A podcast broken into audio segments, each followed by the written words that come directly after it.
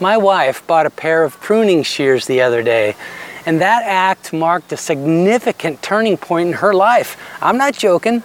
It may not seem like a big deal to you, but anyone acquainted with the tenderness of that woman's deeply sensitive heart would immediately recognize that the idea of cutting away part of a living thing, even to promote its greater fruitfulness, goes against her nature.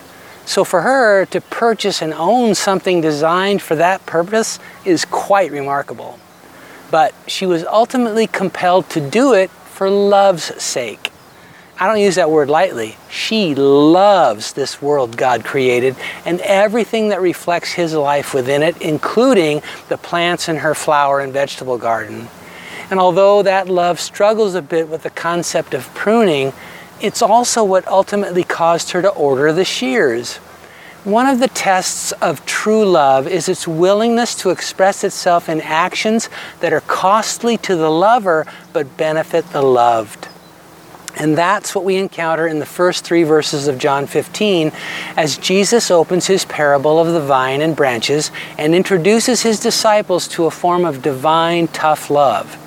After identifying the story's cast of characters, himself as the vine, the Father as the vine dresser, and his followers as the branches, the Lord described two truths about spiritual pruning.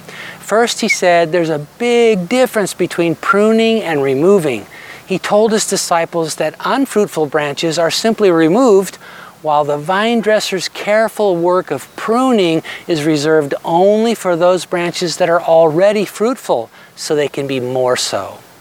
He was preparing them for those times when they would encounter the tender blade of the Father's loving confrontation.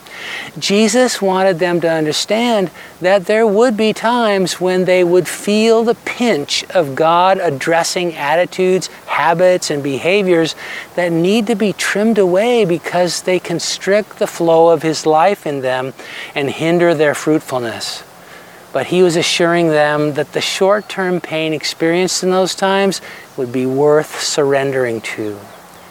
Consider the Bible's list of the fruit the vine dresser seeks to promote in the branches.